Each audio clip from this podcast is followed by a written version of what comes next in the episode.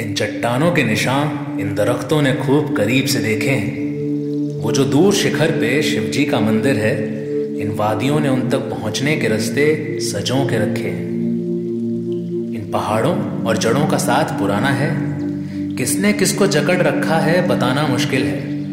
ये पानी के कुंड भी तो चुप हैं, कुछ बताते नहीं। ये कुछ ऐसा अफसाना है कि बस तीनों ने दबा रखा है।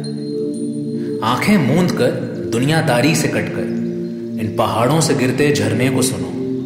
कुछ वक्त लगता है इन्हें समझने में, क्योंकि कानों को ट्रैफ़िक के आवाज़ की आदत है अब। पर जब कुछ छींटे पड़ते हैं मुँह पर, तब एहसास होता है कुदरत की कलाकारी का। कैसे बस बहते पानी ने इन चट्टानों को तराशा होगा? कैसे इन दोनों ने मिलकर इसे सवारा होगा? इन गुफाओं में गाथा है, सदियों की आस्था है। कुछ अलग ही नज़ारा है। हल्की सी रोशनी शिवलिंग को छूती, अगरबत्ती का धुआँ और प्रसाद खाते इन बंदरों की मस्ती। हर सांस को सुन सकते हो यहाँ पहुंचकर। तो अगली बार जो हाईवे से कच्ची सड़क निकलती है, बस निकल जाओ कभी उस पर। रास्ते अनजान होंगे, पर मंजिल कुछ ऐसी।